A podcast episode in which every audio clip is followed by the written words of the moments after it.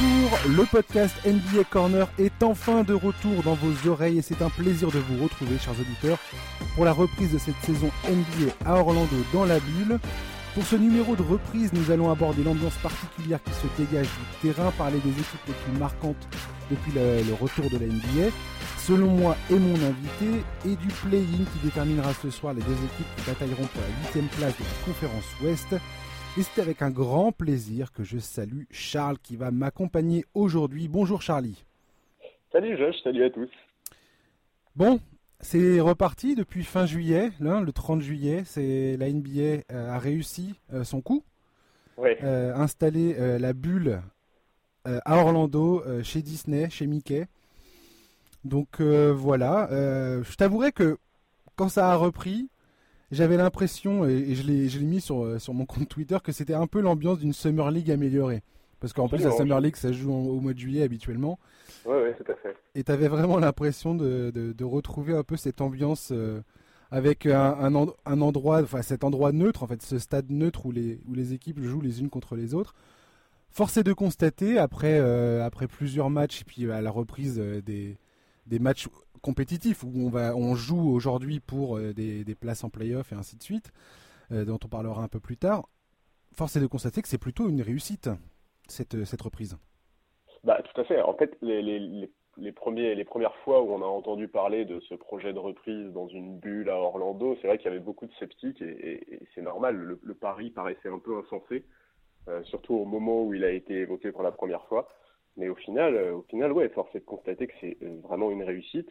Alors là, là, je parle pas du tout du point de vue sportif, hein, je parle du pur point de vue sanitaire. Mhm. Euh, la NBA a remarquablement bien fait les choses et effectivement, on se rend compte que bah, ils se sont pas loupés. J'ai un peu envie de dire comme d'habitude, il faut reconnaître que quand cette ligue se lance dans des projets, généralement, euh, c'est plutôt avec succès. Et donc effectivement, là, pour le moment, cette reprise, tout se passe très bien.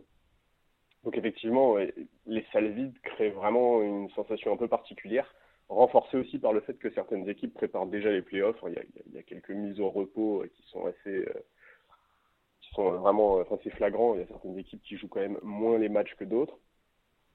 Mais, euh, mais ça c'est comme chaque année. euh, Chaque, C'est ce que j'allais dire, les ouais. voilà, chaque année les qualifiés en playoff essayent d'éviter certaines places parce qu'il y a certaines équipes à éviter, ça on le sait.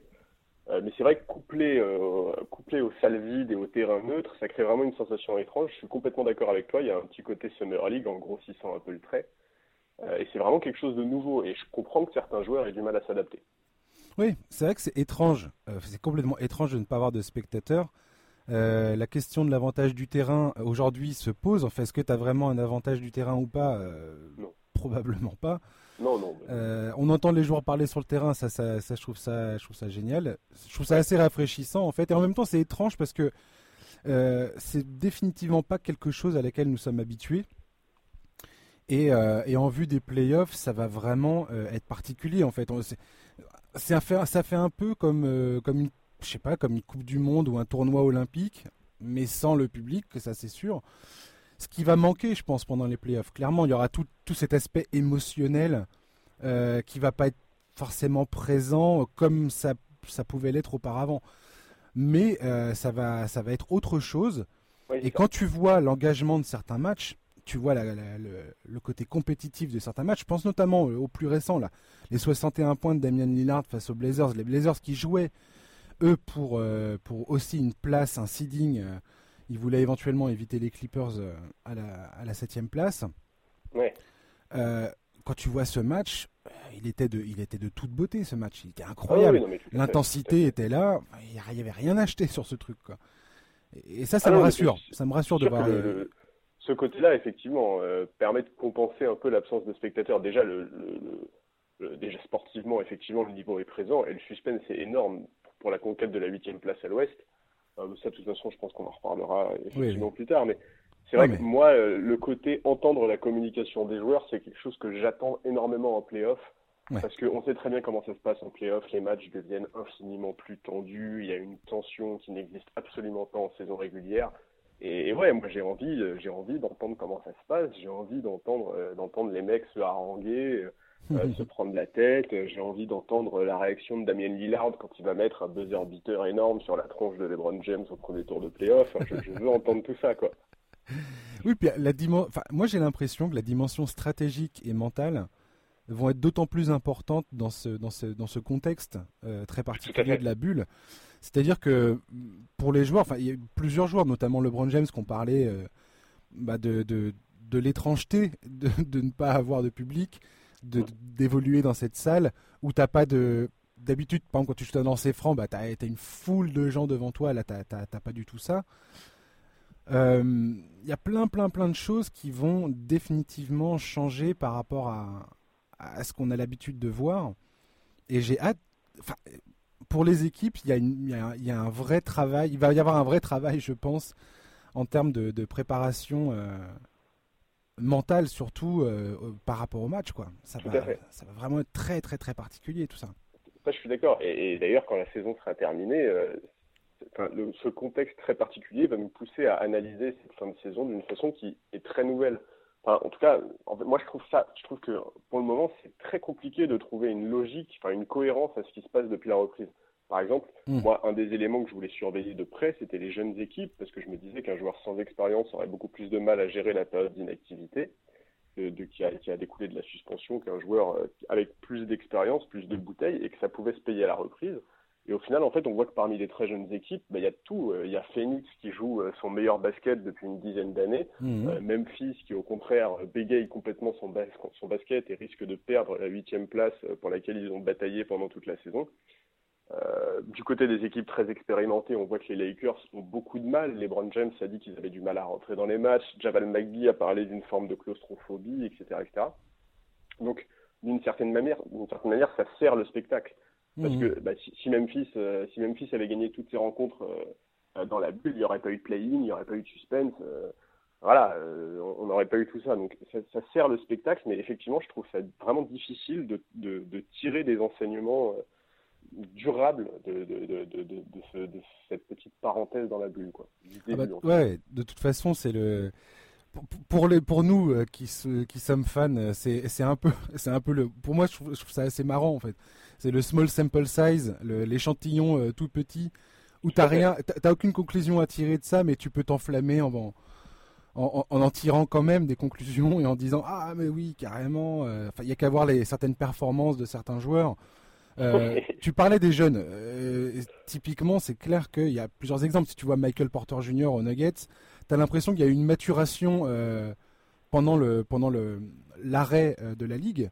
le, mec est passé avant, avant, la, avant la bulle, il était à 7 points par match. Pendant, là, sur, sur 6 matchs, les 6 premiers matchs de la bulle, le mec était à 24. Quoi. Après, lui, c'est de la triche. Il a l'habitude de ne pas jouer pendant la saison à cause des blessures.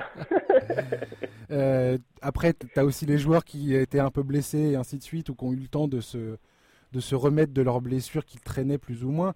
Euh, on parlait de Phoenix tout à l'heure. Cameron Johnson, euh, c'était tout. Enfin, il avait tous les défauts d'un rookie euh, à Phoenix jusqu'alors. Là, depuis qu'on a repris la saison, il est, il est, il est carrément solide. Oui, euh, on en reparlera probablement. Mais... beaucoup à Portland. Voilà, exactement. Non, non, bien sûr, il y a énormément de choses qui ont évolué. En tout cas, que cette pause a fait évoluer. Oui. Et Après, dans, il y a quand même deux, trois petits changements, au moins, au moins sur le momentum, tu vois. C'est-à-dire que, hmm. euh, par exemple, une équipe comme les Lakers, bon, alors je, évidemment, j'en parle parce que je suis fan des Lakers. une équipe comme les Lakers, avant la pause, était quand même en pleine bourre.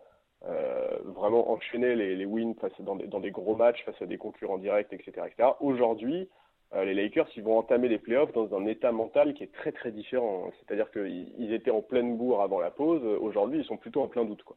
Bon, à, eux de, de remettre, de, de, remettre les wagons sur les rails pour se, pour se remettre dans le droit chemin, mais en tout cas, il y a quand même eu des changements par rapport à avant la pause. Il y a quand même des équipes qui sont plus en forme qu'elles ne l'étaient à l'époque, d'autres qui sont beaucoup moins en forme. Mm. Donc, il y, aura, une grille, il y aura une grille de lecture qui sera différente. Euh, moi, je suis pas du tout d'accord avec les gens qui disent que ce sera un titre au rabais ou que le champion aura une astérisque. Pour moi, pas du tout. Au contraire, le champion de cette année, pour moi, il sera particulièrement costaud mentalement, il aura su s'adapter à des circonstances très très spéciales. Mhm. La grille de lecture sera différente pour analyser la performance, mais pour moi, elle sera vraiment pas du tout à relativiser. Non, complètement. Pour moi, il n'y a pas de, il a pas, il a pas de demi-mesure. Euh, pas, il n'y a, pas à, comment dire. On va pas sous-vendre ce titre NBA. Euh, le, mec qui arrive au bout de ce truc, franchement, euh, respect, chapeau quoi. Et, pour finir sur cette, sur cette bulle, pour moi, le grand gagnant de, potentiellement de, de cette configuration, c'est peut-être les Clippers. Parce que je pense que s'ils avaient joué une finale de conférence, si jamais il y a cette espèce de finale de conférence que tout le monde attend à l'ouest, à savoir euh, Lakers-Clippers, si ça avait été joué à Los Angeles, au Staples Center, ah euh, tout le monde était là à, s'accorder pour dire que euh, potentiellement c'était 7 matchs au max à, l'extérieur pour les Clippers. Là, ils sont sur un terrain neutre. Mm. au final, c'est peut-être eux les, les, les, plus grands gagnants. Maintenant, il va falloir sortir de l'Ouest. Hein, parce que se cogner Dallas au premier tour pour les Clippers, euh, ça, commence, ça va commencer sec. Et les Lakers, c'est pareil. Moi, je, mets un billet sur les Blazers. Euh, les Blazers, euh, on va en reparler aussi tout à l'heure, donc on va pas faire, on va pas faire, on va pas faire un roman là-dessus maintenant, mais Lakers euh, Blazers, ça va pas être simple pour, les, pour Los Angeles et LeBron James. Quoi. Bah, c'est-à-dire que si au début de la saison, on nous avait dit l'équipe qui, qui, terminera en tête à l'ouest va se manger Portland au premier tour, ben, pas un cadeau. C'est vraiment bah, pas un cadeau. Moi, tu me files Portland avant le, avant le, avant l'arrêt de la ligue, c'est cool quoi. T'as pas Nurkic n'était pas censé revenir, ah.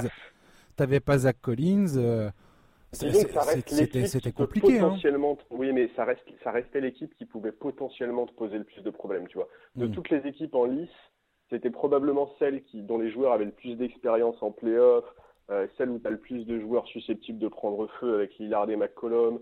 Euh, il y avait quand même le retour de Nourkic qui était attendu, même si on ne savait pas exactement quand, etc. Moi, je t'avoue, même avant la reprise, je hmm. me disais, bon, euh, jouer Portland au premier tour, c'est pas un cadeau. C'est pas le Portland d'il y a un an ou deux, mais c'est quand même pas un cadeau.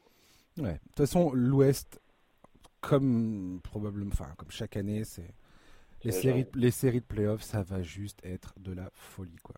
Ouais, À l'Est, il y en a une ou deux qui vont être sympas aussi. Ah mais oui, effectivement, à l'Ouest, ça va être la folie. D'ailleurs, chers auditeurs, euh, il y aura, on, va vous proposer deux numéros exceptionnels lundi prochain, euh, avant l'entame des playoffs, donc qui commence le 17, 17 août.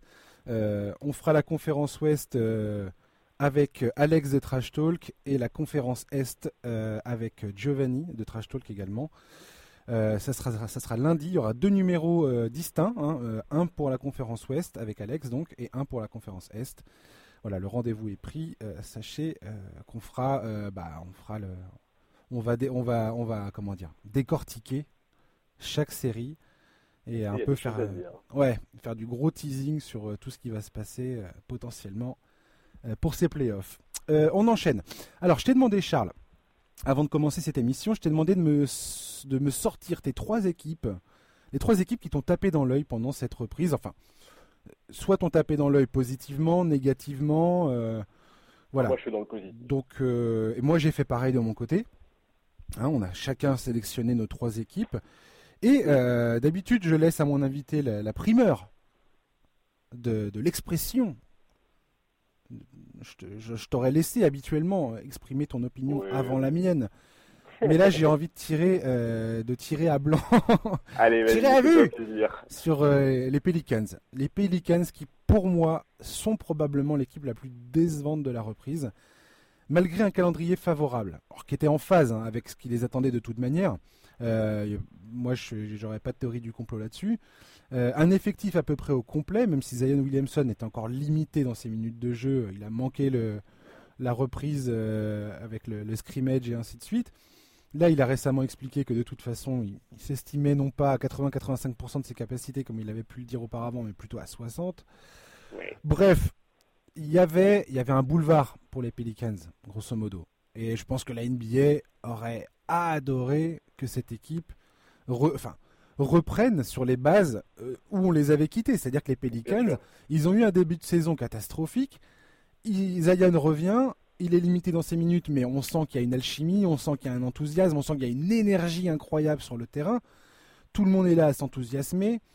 Euh, Zion joue même pas 20 matchs, on est là en train de se dire est-ce qu'il va être rookie de l'année ou pas? Enfin bref, euh, le truc euh, un peu le truc un peu qui déborde dans tous les sens quoi. Et les mecs ils arrivent et là le pétard mouillé quoi. Le pétard mouillé, une défense atroce, un jeu collectif inexistant ou quasi inexistant, un manque d'effort. Mais c'était mais, c'était mais d'une douleur à regarder leur match. C'est toujours les mêmes limites euh, qu'on constate avec Alvin Gentry depuis qu'il est à la tête de cette équipe. Quoi. Mais c'est, euh, c'est, moi j'ai été halluciné. Quand, la relation Zion-Lonzo ne fonctionne pas et que Brandon Ingram n'est pas dans un grand soir, offensivement cette équipe est toujours en galère, toujours. C'est, vraiment pénible. C'est Ouais, je suis d'accord avec toi, c'est vraiment la grosse déception. Euh, beaucoup de gens rêvaient d'un premier tour entre les Pels et les Lakers. L'histoire, elle était parfaite. Anthony Davis contre les Pélicans, euh, les, les, Lonzo, euh, Ingram, Zion contre, contre les Brown James. L'histoire, elle était parfaite et, la NBA en aurait rêvé. Enfin, c'était un produit d'appel parfait. Oh la vache, tu m'étonnes. Le, le, le, non mais laisse tomber, il n'y avait rien de plus fort que ça pour débuter les playoffs quoi. Bien sûr, mais la logique sportive a parlé et, et c'est hmm. tant mieux parce que bah tu vois malgré la hype du truc, euh, si demain il y a un Pels Lakers au premier tour des playoffs, euh, c'est une boucherie. Enfin, il faut il faut dire ce qu'il y a avec. Ah, mais ça arrête, ça, ne progresse pas, cette équipe ne sait pas défendre. Ça n'aurait aucun sens. Ouais. ouais.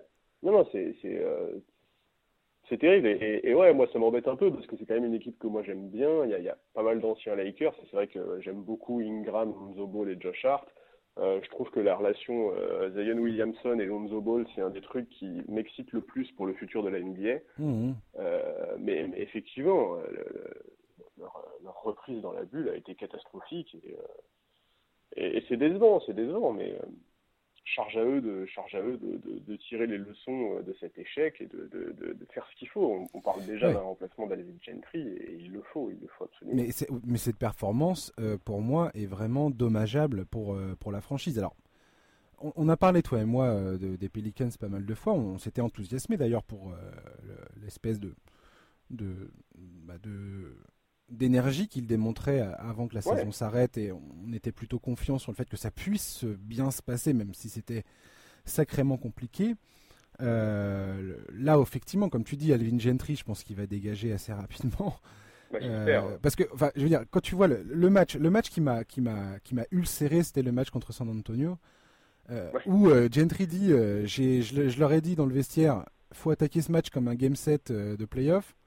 Et les gars, ils arrivent mais ils se font mais bâcher mais euh, à, tous les niveaux du jeu. Il n'y avait rien à retirer de ce, de ce match quoi. Ouais, bah, tu sais que dans l'effectif, il n'y en a pas beaucoup qui ont disputé des game sets de playoff. Ouais, alors déjà, probablement pour eux, ça ne signifiait pas grand-chose. Je suis pas sûr qu'ils aient très bien compris ce qu'ils voulaient dire. Quoi. mais euh, mais t'es un jeune joueur, euh, t'arrives, on te dit c'est qui tout double, euh, faut, faut, faut, tout donner. T'arrives pas avec un, effort comme celui-ci. quoi. C'est pas possible. Mais quand je pense que à une époque, on a essayé de nous présenter Alvin Gentry comme euh, le cerveau derrière les schémas offensifs des Warriors, euh, puisqu'il était assistant coach de, Steve Kerr à une époque. Non, non, vraiment, euh, vraiment, ouais, c'est pas, pas possible. C'est trop dommage.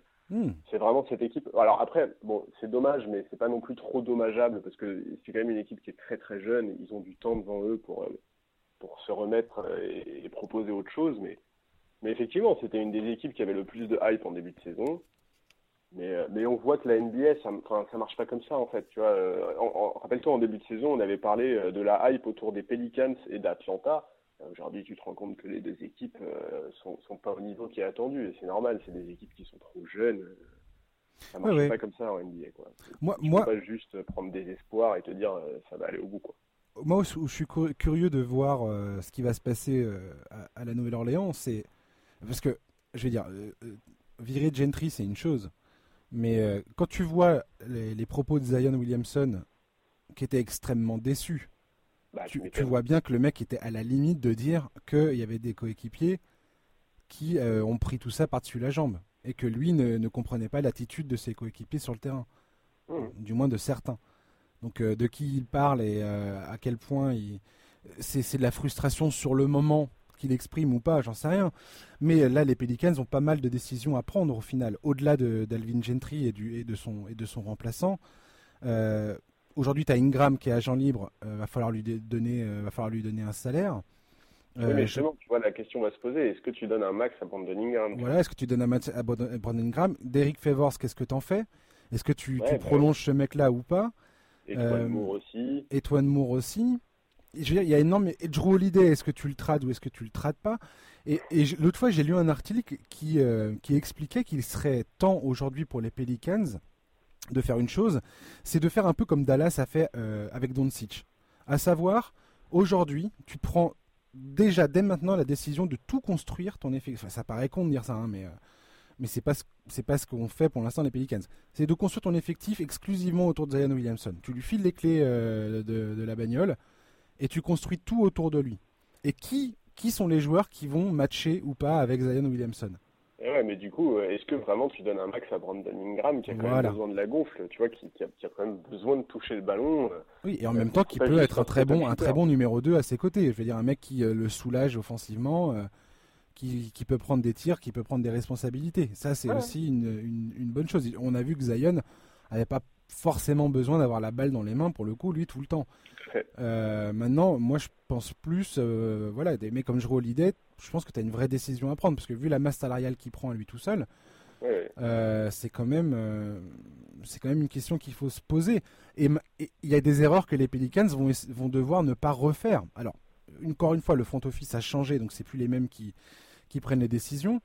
Mais aujourd'hui, il y a des décisions à prendre qui vont te permettre ou pas d'avoir une flexibilité financière pour l'avenir à moyen ou long terme et ne pas faire les décisions qu'ils ont qu'ils ont euh, ne pas prendre les décisions qu'ils ont prises avec Anthony Davis, à savoir tu prends euh, un vétéran par-ci par-là parce qu'il est parce qu'il est beau, parce que ça fait bien sur le papier et ainsi de suite. Parce qu'il est copain avec Anthony. Voilà, qui va te permettre d'arracher euh, une place en playoff pour contenter Zion en disant tu vois, tu vois, on fait les playoffs, hein, on est sixième, on est septième, on est huitième, mais au final tu vas nulle part.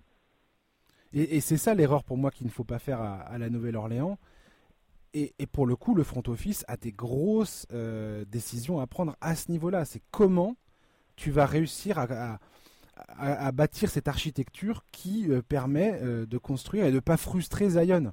Et là, la frustration de Zion Williamson sur une poignée de matchs dans la bulle, c'est pas c'est pas un bon début quoi. non, non je, suis, bien d'accord et effectivement les vraies questions vont se poser dès cet été parce que euh, si tu files un max à Brandon Ingram euh, en termes de place sous le cap il faudrait regarder mais je, pense que tu as déjà quasiment fait en fait. Bah c'est compliqué ouais euh, après ils ont pas mal de décisions à prendre tu as des as des options pour les jeunes la plupart des contrats se terminent à la fin de la saison prochaine. oui c'est ça hein, c'est que la saison prochaine mis à part les quelques-uns qu'on a cités, les Favors, Moore, Ingram, tu dois avoir Okafor aussi, euh, tous les autres sont sous contrat l'année prochaine. Et, comme, on parle de mecs, euh, alors certes, euh, c'est des contrats rookies, les Lonzo Ball, Zion Williamson et tout, mais attention, Zion c'est un first pick, Lonzo c'est un second pick, ça veut dire que leur contrat rookie c'est 10 millions ou plus. quoi. Oui, et puis Lonzo, qu'est-ce que tu fais en fait? Lonzo, est-ce que combien tu lui donnes à Lonzo? Parce que parce que il était il était pas du tout mauvais avant la avant la coupure, mais là la reprise ça a été re une catastrophe. Ah oui, Alors il s'est re-exprimé sur les réseaux sociaux en disant allez-y euh, moquez moquez-vous, euh, on verra bien on verra bien euh, on verra bien qui aura le dernier mot. Ok, très bien, motive-toi. Moi, je continue beaucoup croire en lui, mais effectivement, si t'es front office, t'es obligé de te poser la question. En tout cas, l'année prochaine, la saison prochaine de Lonzo Ball va être énormément scrutée parce que c'est la dernière saison de son contrat rookie et que là la question va vraiment se poser. Est-ce que oui ou non, euh, tu es un meneur calibre NBA ou pas quoi? Ah ouais. Et JJ Reddick, euh, j'ai de la peine pour lui parce que il n'avait jamais manqué les playoffs depuis le début de sa carrière et voilà, c'est fait, euh, ça sera fait cette année. JJ Reddick, comment tu fais pour trouver un mec comme JJ Reddick sur le Il y, a des shooters, hein, mais il va falloir trouver. Il va falloir trouver des shooters autour, autour de, de Zion. Hein Reddick a encore une année de contrat. Oui, mais il, devient un, il devient un contrat euh, qui expire. Donc potentiellement, euh, et puis euh, Reddick il a 36 ans. Bon, oui, c'est clair. Il y a un moment, mais il faut, il faut le bon équilibre entre les, enfin c'est ce qu'on dit toujours, hein, un bon équilibre entre les vétérans et les jeunes et les jeunes talents. Bon, tout à fait. voir quoi. Donc voilà, on va passer à ton équipe à toi. C'est, c'est laquelle? Eh ben moi je, alors tu as pris l'équipe la plus décevante. Euh, moi, je pense que j'ai pris l'équipe la plus surprenante. Ah. Euh, puisque moi, je voudrais parler des scènes. Ah bah oui. Scènes de Phoenix. Euh, c'est la seule équipe invaincue. L'équipe invaincue, ouais. et, et, franchement, moi, je m'y attendais pas. Hein. Faut dire les choses. Vraiment, je ne m'attendais pas du tout à ça. J'attendais une progression quand même, pas forcément là sur la reprise, mais au moins, au moins sur, sur, sur la, la saison prochaine, quoi. Et, euh, et, force est de constater que euh, c'est impressionnant. Euh, on, donc, ils sont invaincus en ayant joué Wizards, Mavericks, Clippers, Pacers, Heat, Thunder et Sixers. Hein. donc ils ont quand même pas joué euh, que des branques. Ouais. Moi personnellement, ça fait très longtemps que j'ai pas vu les Suns pratiquer un basket de ce niveau. Bon alors j'avoue que ces dernières années, je les ai pas beaucoup regardés hein, parce que c'était quand même pas très agréable à voir. Euh, on avait eu beaucoup d'attentes avec l'arrivée de Rubio parce qu'on se doutait bien que ça pouvait être très intéressant. Sa relation avec Booker et Ayton était clairement un truc qui donnait envie de voir. Ouais, ouais. Mais, euh, mais moi, je ne m'attendais pas à une telle progression aussi rapide. Euh, et puis, petit focus sur Booker. Je, je sais que c'est un joueur qui énerve autant, qui suscite de l'admiration comme toutes les machines offensives de la ligue. Mais ce gamin, il a que 23 ans. C'est déjà sa cinquième saison NBA. Euh, à 23 ans, il tourne à plus de 26 points par match, qu'il accompagne de 6 passes décisives et 4 rebonds. Euh, là, il a mis 35 points contre Philly récemment. Il a battu le record de franchise du plus grand nombre de, plus grand nombre de matchs à, 3, euh, à 30 hmm. points ou plus inscrits par un joueur. C'est vraiment, il faut, il, faut, il faut se rendre compte de la performance à cet âge-là. C'est très impressionnant. Ah, Maintenant, c'est vrai qu'avec avec Boucler, on restait un peu sur notre fin parce que ben, on attendait les résultats collectifs. et, et c'est vrai que jusqu'à maintenant, il avait du mal à faire gagner ses Suns. il n'était pas le seul responsable de ça. Mais aujourd'hui, ils gagnent enfin. Ils sont très proches d'un ticket en playoff. Euh, alors, il faudrait que je regarde, mais je pense que ça doit faire 10 ans qu'ils n'ont pas été en playoff, les Suns. Oui, c'est ça, ça, doit être 2010 la dernière fois. Mmh. Euh, donc, alors qu'ils se qualifient ou pas, honnêtement, c'est, il faut absolument qu'ils construisent sur ce que l'équipe montre là depuis quelques matchs. Parce que, euh, bah, parce que cette équipe, elle doit jouer la qualification en playoff chaque année. Des talents comme Booker et Ayton ne peuvent pas se contenter de jouer la 12e, 13e place à l'Ouest chaque année, c'est pas possible. Euh, ce sera pas facile parce que c'est l'Ouest et que l'Ouest c'est la jungle. Mais, euh, mais moi, je, veux voir ça et puis surtout, je veux voir Devin Booker en playoff. Quoi. Je veux absolument voir ce que ce gamin donne en playoff. Ils avaient bien commencé l'année, euh, Phoenix. Ils avaient surpris tout le monde au début de, au début de saison avec un, avec un, départ canon et puis après ça s'était un peu tassé. Il y avait eu la suspension d'Ayton. Euh, il y avait eu des blessures et ainsi de suite. effectivement, euh, Booker, j'ai rien d'autre à ajouter de ce que tu as dit. Enfin, le mec est magnifique. Effectivement, euh, il y a des gens qui, n'aiment pas trop Devin Booker, d'autres qui. Mais moi, le premier, hein, j'avoue que moi, le premier, j'ai dit à propos de Booker que bah, ça restait, ça restait un, mec qui fait des stats dans le vent. Quoi. Mais c'est un joyau offensif, Booker. Incroyable. C'est vraiment incroyable. Il est, il est, il est, il n'y a rien à, il y a rien à redire.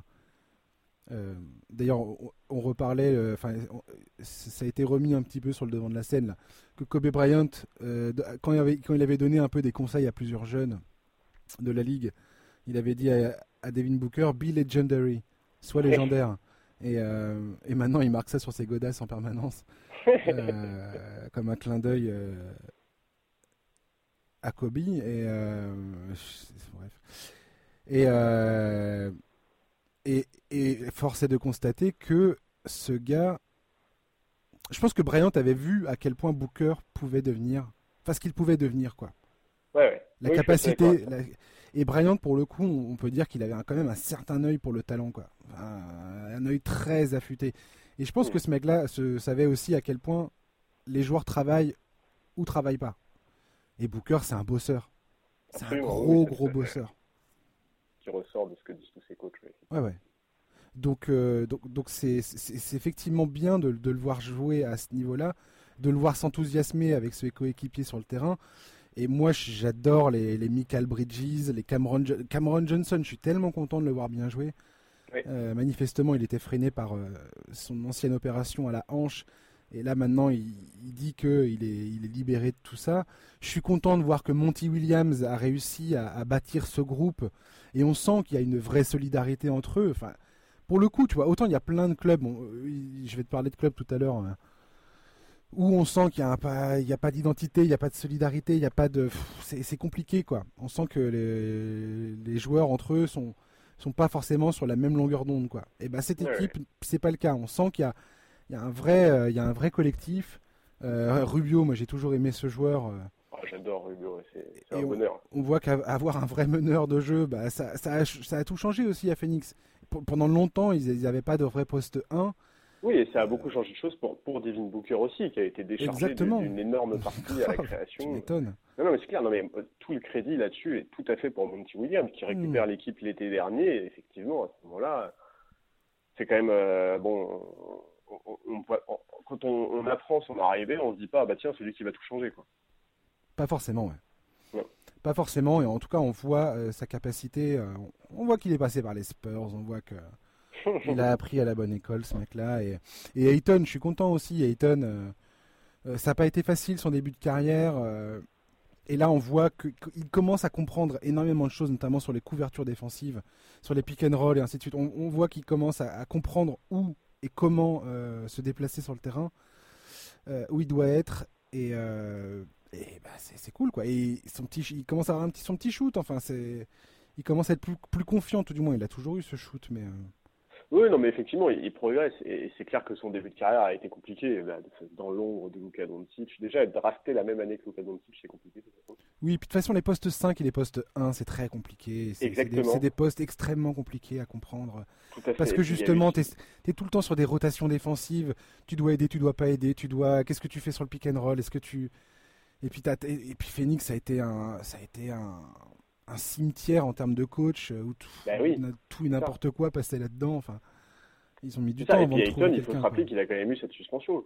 Il a eu, euh, il a quand même rappelé ses 25 matchs, je crois. Euh, et, et c'est énorme. En fait, on, ne se rend pas compte, mais dans une carrière NBA, la deuxième saison est tellement importante parce que la première, il y a toujours, il y a toujours un, moment, une espèce de plafonnement, ce que les Américains appellent le rookie wall. Hmm. La, deuxième saison, la saison de sophomore, elle est tellement importante parce que c'est souvent la saison de la progression. Et d'ailleurs, c'est pour ça que euh, le trophée de meilleure progression de l'année en NBA récompense très rarement des sophomores parce que la, hmm. saison de sophomore, c'est vraiment la saison où on doit progresser. Et, c'est vrai qu'Ayton, cette, cette, euh, cette, suspension de 25 matchs en début d'année, lui a vraiment un peu un peu coupé les jambes, l'a un peu coupé dans sa progression, et, c'est vrai que c'est super de voir que là, il, reprend le fil. Il reprend le fil. On va enchaîner. Euh, ma deuxième équipe, personnellement, tu vas rire. Je pense que tu vas rire, Charles. Allez. Même moi, ça me fait rire parce que, parce que voilà, parce que je les ai énormément critiqués. Oh oui. C'est une équipe que j'avais pas vraiment du tout envie de voir en playoff. Euh, et, force, est de, force de voir que là, eh ben, les mecs, euh, ils ont sorti un basket qui, moi, m'a totalement euh, surpris. C'est les Spurs. C'est les San Antonio Spurs. Voilà. Ah, Greg Popovich, encore une fois, m'a piégé. Hein, l'équipe impossible à enterrer. L'équipe et le coach qu'on ne pouvait enterrer. en fait, Aldridge, le fait que Lamarcus Aldridge ne participe pas à cette reprise, je me suis dit, mais ah, c'est mort San Antonio, quoi c'est définitivement mort. Déjà, c'était pas sexy, mais là. Et en fait, non, pas du tout, quoi. Il y a plein de fans qui étaient heureux qui soient pas là. Hein. Ah mais grave, mais je comprends, je comprends. c'est vrai que j'ai pas assez regardé euh, les Spurs pour me dire que c'était une bonne chose qu'Aldridge ne soit pas là. Euh, mais euh, effectivement, ça a libéré le jeu. Ouais. Et puis, et puis voilà. Alors, je vais commencer par dire la jeunesse, la jeunesse de cette équipe qui fait plaisir à voir. Alors, tout n'est pas évident hein, sur le terrain, mais franchement, t'es fan des Spurs, tu vois Keldon Johnson, Lonnie Walker, Dejante Murray et surtout Derrick White. Ah là là, Derrick White, c'est. Qui pète des scores. Euh, et bah tu, tu vois que euh, tu vois que c'est des bons gars quoi. Tu vois que ce sont des gars d'avenir. Ouais, c'est ça. il y a quelque chose. Les, mecs collent vraiment à la franchise, tu vois. Euh, je, trouve. Alors, je sais pas si c'est la franchise qui sélectionne bien des types qui sont mentalement adaptés ou au contraire si c'est la franchise qui, tu vois, qui, ouais, ouais qui travaillent les joueurs en fait dès qu'ils arrivent pour les pas pour les je vais pas dire pour les formater parce que c'est un côté négatif les formater mais tu, dois connaître euh, Game of Zone de, euh, de Bleacher Report ce qu'ils appellent la Soul Box. Quand tu signes chez les Spurs tu places ton âme dans la Soul Box et en gros tu t'adaptes complètement au jeu et tu te fonds dans le collectif. Et évidemment c'est une blague mais c'est tellement représentatif effectivement cette, cette franchise est incroyable à ce niveau là et effectivement, cette jeunesse est fascinante et elle colle tout à fait à ce qu'on attend d'un jeune qui joue chez les Spurs. Quoi. Moi, je vais te dire, j'ai l'impression que le scouting des, Spurs met un, un, point spécial sur le fait de sélectionner des joueurs qui possèdent des fondamentaux. Et je vais te, te parler d'un autre joueur tout à l'heure. Euh, mais, mais tu sens qu'il y a une maîtrise des fondamentaux basket qui sont. C'est quand même, j'ai l'impression que c'est un argument important chez eux dans, le, dans, le, dans, le, dans, leur euh, décision de faire venir, surtout quand c'est des mecs qui sont pris à la fin du premier euh, ou de, au deuxième tour de draft. Euh, tu sens que le, une des motivations particulières, c'est de se dire est-ce que ce joueur possède les fondamentaux nécessaires en termes de basket? À savoir le placement, savoir faire une passe, savoir où se placer sur le terrain, et ainsi de suite. Ce qui, ce qui sont des choses qui sont pas forcément évidentes pour des jeunes joueurs. Il y a plein de jeunes joueurs qui arrivent, on en a déjà parlé souvent toi et moi, qui arrivent sur la base d'un potentiel. Ils ont un potentiel athlétique, ils ont voilà, ils ont une. L'autre fois, tu me disais ça, ils ont une envergure euh, particulière. Ah, bah tiens, ce mec-là, dans 2-3 euh, ans, potentiellement, il peut devenir un très bon défenseur, un très bon joueur, un très bon shooter ou je ne sais quoi. Les Spurs, t'as l'impression que immédiatement, ils vont se concentrer sur le fait est-ce que ce mec-là sait jouer au basket, quoi? et au moins, t'as plus de doute, quoi. Et, euh, et, voilà, et je voulais aussi souligner l'énorme présence des vétérans Rudy Gay et, euh, et des Mar de Rosanne, des Mar de Rosanne que j'ai critiqué très sévèrement ah bah, euh, hein. dans le passé, mais là ils font le boulot. Tu sens que y a, tu, vois de, de, Rosanne qui arrête jamais de parler aux jeunes, de leur dire, de leur donner des conseils, et ainsi de suite. Et d'ailleurs, on parlait de la bulle et du fait d'entendre les joueurs parler. On, on, voit bien la communication qu'il y a sur le terrain. Et franchement, c'est, ça fait plaisir à voir, quoi. Ça fait plaisir. d'accord. Et effectivement, moi, j'avais, j'avais pas du tout cette image-là de Demar Rosanne au niveau du rôle euh, qu'il a mm. auprès des jeunes. ça, je suis tout à fait d'accord avec toi. Effectivement, c'est, c'est une surprise pour moi de le découvrir comme ça. Euh, bon, Rosanne, il a la trentaine, mais, mais c'est vrai que moi, je l'avais jamais vu comme euh, le, bon vétéran, tu vois, le, le, vétéran qui va attirer ses jeunes vers le haut. Et ça, effectivement, c'est, c'est un... déjà, effectivement, dans le jeu, il joue très juste depuis la reprise. Mais effectivement, dans ce rôle-là, il, est, il, il a l'air d'être très bon, en tout cas. Ouais, ouais. Et tu, vois, rien que le fait qu'ils soient. Alors, ils ont très très très peu de chances d'accéder au, play-in, euh, les Spurs. Oui, mais le fait qu'ils y croient, enfin, en fait, le fait qu'ils aient créé les, les, le contexte et les circonstances pour que ça soit réalisable, ouais. quand tu vois d'où ils viennent, c'est assez dingue. Carrément.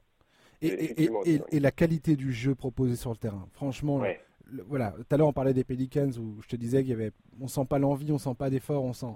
Et bah, les Spurs, tu vois que les mecs tu gagnes ou tu perds, tu t'en fous. T'essayes de faire ce qu'il faut pour, euh, pour euh, proposer du basket et, proposer du jeu, quoi. Et ça, c'est en tant que en tant que téléspectateur, quand tu regardes un match, c'est ce que tu as envie de voir en fait. T'en fous si les mecs ils se font claquer de 15 points.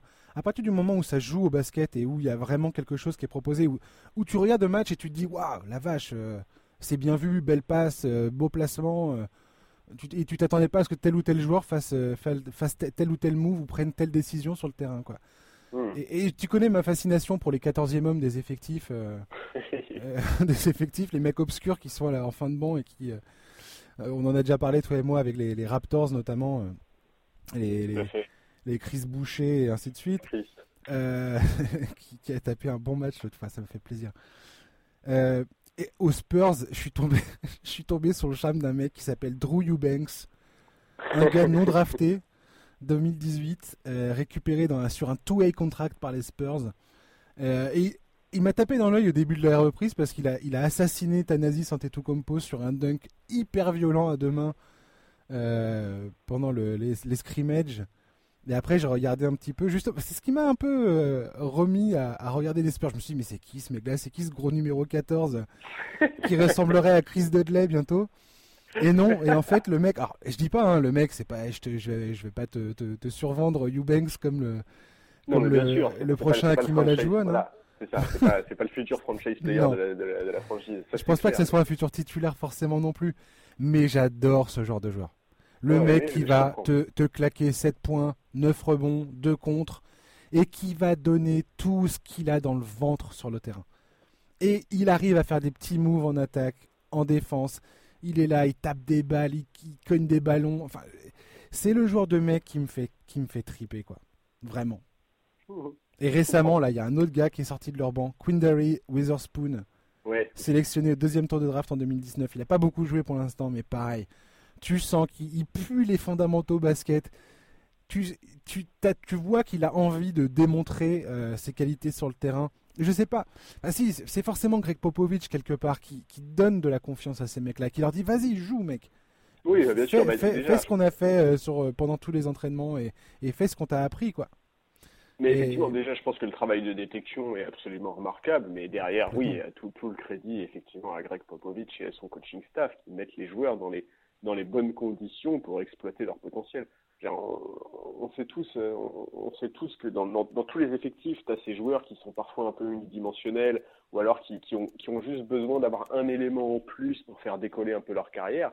Et effectivement, San Antonio, c'est certainement la franchise où tu as le plus de chances de, trouver les, gens en face de toi qui vont te permettre d'exploiter ton potentiel et de te mettre dans les bonnes circonstances pour, pour, pour que tu puisses jouer le meilleur basket possible. Quoi. Ouais. De toute façon, la, paire, euh, la paire euh, à la tête du, club, euh, RC Buford, Greg Popovich aux Spurs, tu vois bien que à partir du moment où tu as ces, des mecs comme ça à la tête de ton club, ça fait énormément en fait. Ouais, non, je suis tout à fait d'accord. Ces mecs-là savent, savent recruter manifestement les gars qui vont faire les, qui sont en charge des scouting, ils savent mm, dire voilà, il faut qu'on ait, on a, on a besoin de ça, on a besoin de de tel ou tel euh, trait caractéristique chez, ce, chez les joueurs et on voit que les mecs font un boulot de malade. Quoi. Ouais. Bref, euh, à toi désormais d'enchaîner. Eh ben moi, moi je, vais parler, moi je vais parler de Portland. Hein. Ouais, Portland, ouais.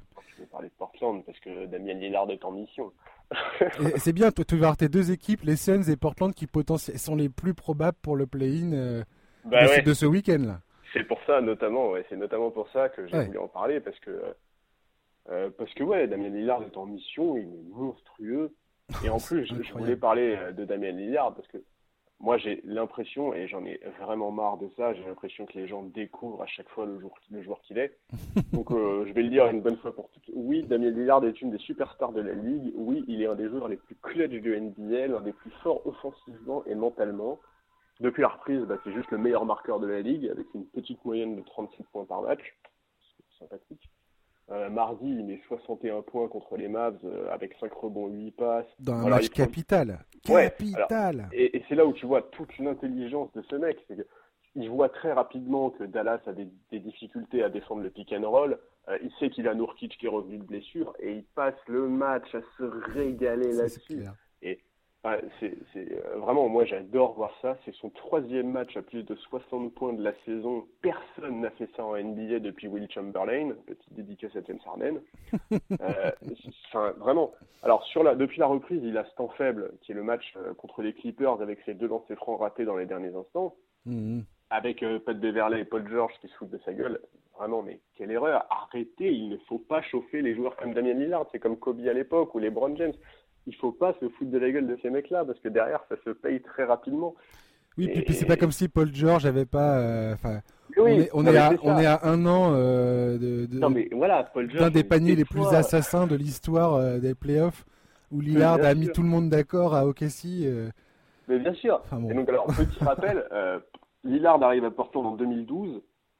Depuis 2012, il me semble qu'ils ont toujours joué les playoffs, qu'ils ont terminé deux ou trois fois, non trois fois, dans le top 4 de la conférence Ouest en 2015, 2018, 2019, alors qu'ils n'ont quand même pas les effectifs les plus impressionnants de la conférence. Euh, voilà, aujourd'hui, Lillard, c'est un joueur fiable, c'est un incroyable franchise player qui aide chaque année son équipe à atteindre ses objectifs, qui ne passe que très rarement à côté de ses matchs, surtout en playoff, où il a déjà eu l'occasion de démontrer à quel point il est clutch, et notamment face à Paul George, tu, tu, l'as mentionné. Euh, voilà, moi j'adore Lillard, je trouve que c'est génial ce qu'il fait. Euh, je suis super content de voir Portland remonter parce que ben, moi, Portland, c'est une équipe, j'avais vraiment pas envie qu'ils loupent les playoffs. Mhm. Euh, je suis ravi de voir que Carmelo Anthony, qui est sûrement le joueur dont je me suis le plus foutu de la gueule, fait enfin ce qu'on attend de lui, il s'adapte au jeu de son équipe. C'est très euh, très.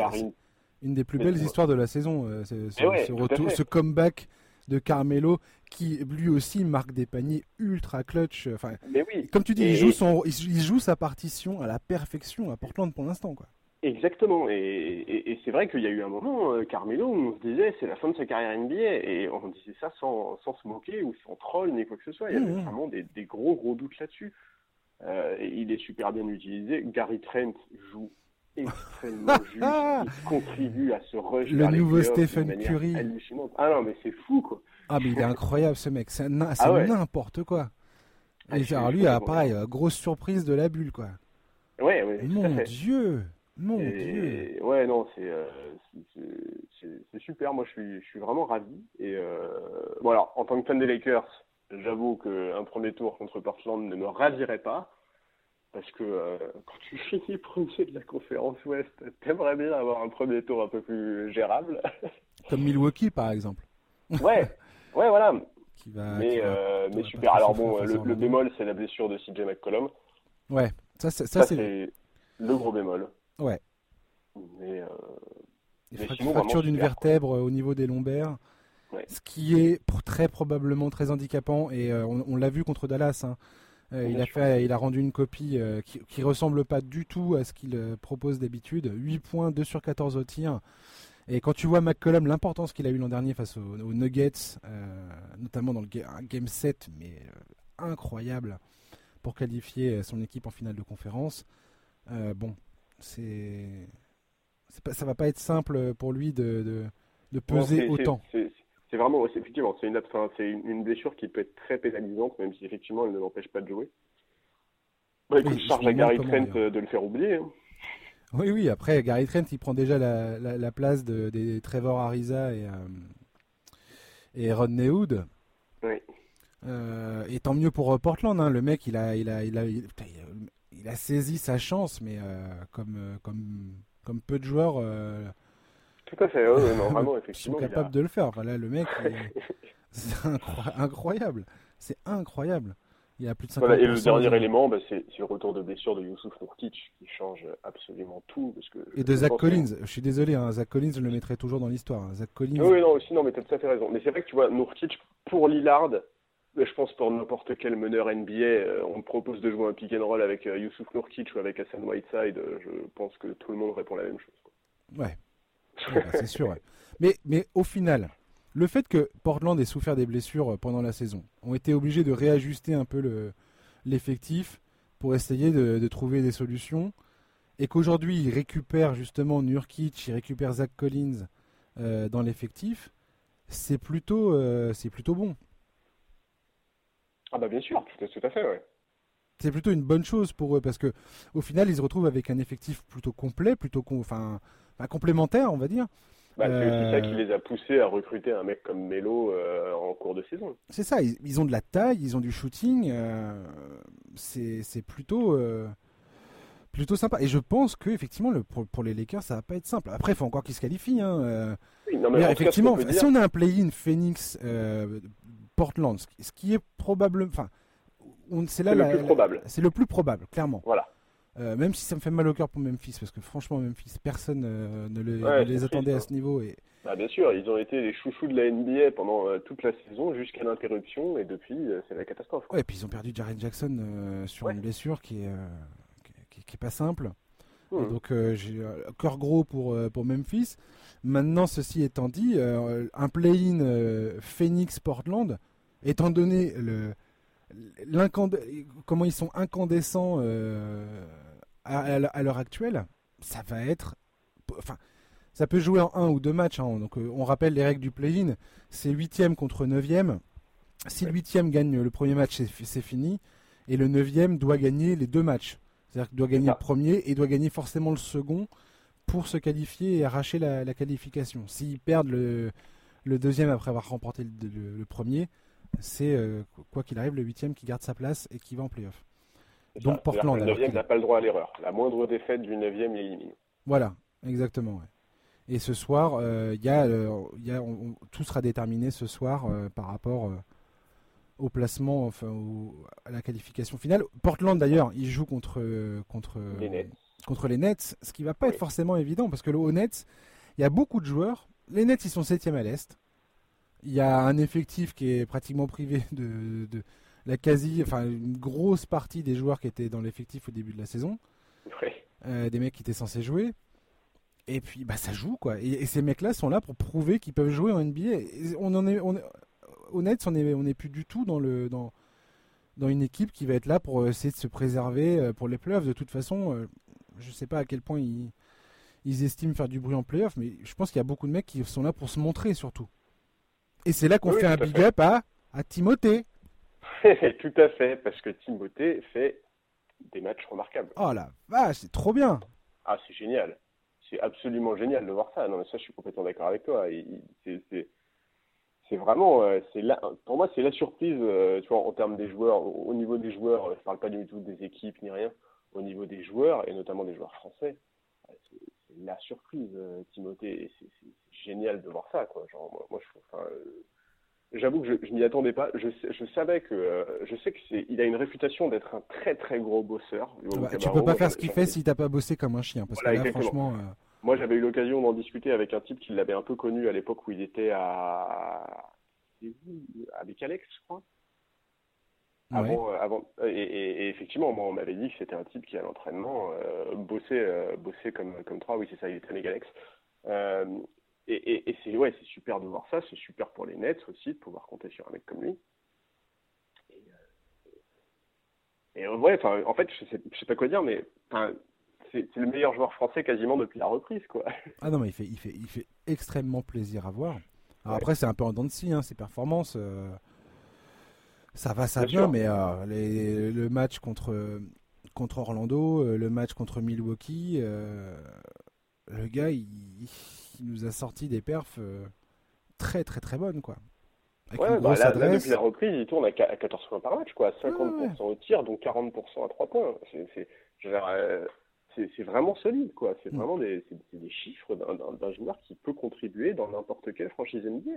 Donc, il va pas forcément être euh, évident, évident pour Portland. Enfin, en tout cas, Portland, je, je pense pas qu'ils vont lever le pied, hein, ça c'est sûr. Portland, là, ils sont en mode en mission, quoi. C'est ce qu'a ah dit bah, Lillard. Hein. Ils sont en mission totale. Le mec, il est là. Enfin, je veux dire, tu peux. Il vient de planter 61 points. Il a planté combien? 51 juste avant? Enfin, ouais. Ah, Lillard. Bah, en gros, là, euh, pour, pour le. Tous ceux qui pensent que Lillard n'est pas une superstar et n'est pas au même niveau que les Paul George et tout ça, laissez tomber, quoi. Non mais c'est clair. Sans déconner, Lillard, c'est. Vous croyez ça Regardez ces matchs. Même, mais je veux dire, c'est une tête de gondole, c'est un joueur tête de gondole qui réussit les perfs de Lillard. Pour ceux qui sont pas convaincus, hein, je parle. C'est un autre joueur euh, un peu plus euh, euh, marketé qui, qui, fait qui fait ce qu'il fait sur un terrain, mais on en, personne n'en peut plus. On fait des, on, les gens sont là, à crier, à crier. Quoi faut, faut arrêter ce qu'il fait, ce qu'il fait sur le terrain et à quel point il est clutch et dans des moments. C'est ce qu'on attend d'une superstar, d'être clutch au moment où il faut l'être, au moment où tout se joue en fait. Et c'est ce que fait Lillard pratiquement à chaque fois. Mais bien sûr, mais les buzzer beaters qu'il met en playoff, si c'est Arden ou LeBron qui les met, si c'est Kawhi qui les met, ça fait le tour des réseaux sociaux pendant six mois. Voilà, exactement. Et, Arden, aussi formidable soit-il, et il est formidable ce mec-là. Mais bien sûr, je le dis et je le répète, ce mec est une et un des meilleurs joueurs de l'histoire offensivement. C'est incroyable ce qu'il fait sur un terrain. Mais aujourd'hui, Arden, on l'attend encore en playoff. En playoff, il nous a jamais vraiment démontré dans les moments chauds. Il a plutôt eu tendance à, euh, bah, disparaître, quoi. À pas être là au moment où il fallait tuer le match, quoi. Il fallait tuer la série. Bah, et, euh, il ne s'agit pas de dire qu'on préfère l'un ou l'autre. C'est ça on prend Arden comme point de comparaison parce qu'aujourd'hui, surtout avec les blessures de Kevin Durant, il faut être conscient du fait que James Harden est très clairement le joueur le plus indéfendable de la ligue. Si on prend Arden pour exemple, c'est pas pour tracher Arden ou pour le critiquer rien, c'est simplement pour pouvoir comparer Lillard avec ce qui se fait de mieux Exactement, aujourd'hui en NBA. avec le haut du panier, ouais, tout à fait. Exactement. Et, et Arden, euh, franchement, moi, j'ai rien contre ce joueur son style de jeu n'est pas ma préférence. Maintenant, si Arden demain réussit à faire euh, euh, ce qu'il fait en saison régulière et qu'il arrive à, vraiment à réitérer ses exploits pendant les playoffs et à faire une grosse série dans un match décisif et à porter son équipe, j'en serais ravi pour lui. Ah bah bien sûr. Et ça renforcera aucune animosité. De manière impressionnante ces légendes, évidemment. C'est juste que je trouve que voilà, il y, a une certaine fanbase de, de de, chez, les, fanboys de Harden où c'est, tu critiques le joueur, euh, ça va, enfin, tu te fais, tu te fais allumer, alors que tu essaies de relever des. Enfin, je veux dire, moi j'ai été fan de plusieurs joueurs. Tu peux aussi reconnaître les limites de, du mec dont tu es archi fan, quoi. Oui, il est formidable, mais il a aussi ses propres limites et il doit encore prouver des choses. Point. Tout à fait. Rien d'autre à dire. Tout à fait, mais donc, euh, donc voilà. Euh, mais donc alors juste pour le point, donc comme tu disais, euh, Portland joue donc Brooklyn ce soir. Au niveau des autres candidats au play-in, qui sont les Grizzlies, les Grizzlies, les Suns et les Spurs, donc Memphis joue Milwaukee. Bon courage. alors Giannis sera suspendu. Ouais. Le match est à 22h heure française. Les Suns jouent Dallas, pareil à la même heure je crois, et les Spurs jouent le Jazz. Ouais Sachant que Dallas, les Bucks, en fait, toutes les équipes, euh, enfin, de toute façon, les positions sont figées. C'est-à-dire que ces matchs n'auront de conséquences que pour la huitième place à l'Ouest, pas pour, pas pour les hmm. autres positions. Pour tout le reste, tout est figé. Ouais, donc en fait, Portland, s'ils gagnent, je crois, je crois que c'est l'histoire, si Portland gagne, c'est qualifié, ils sont qualifiés immédiatement. Ouais.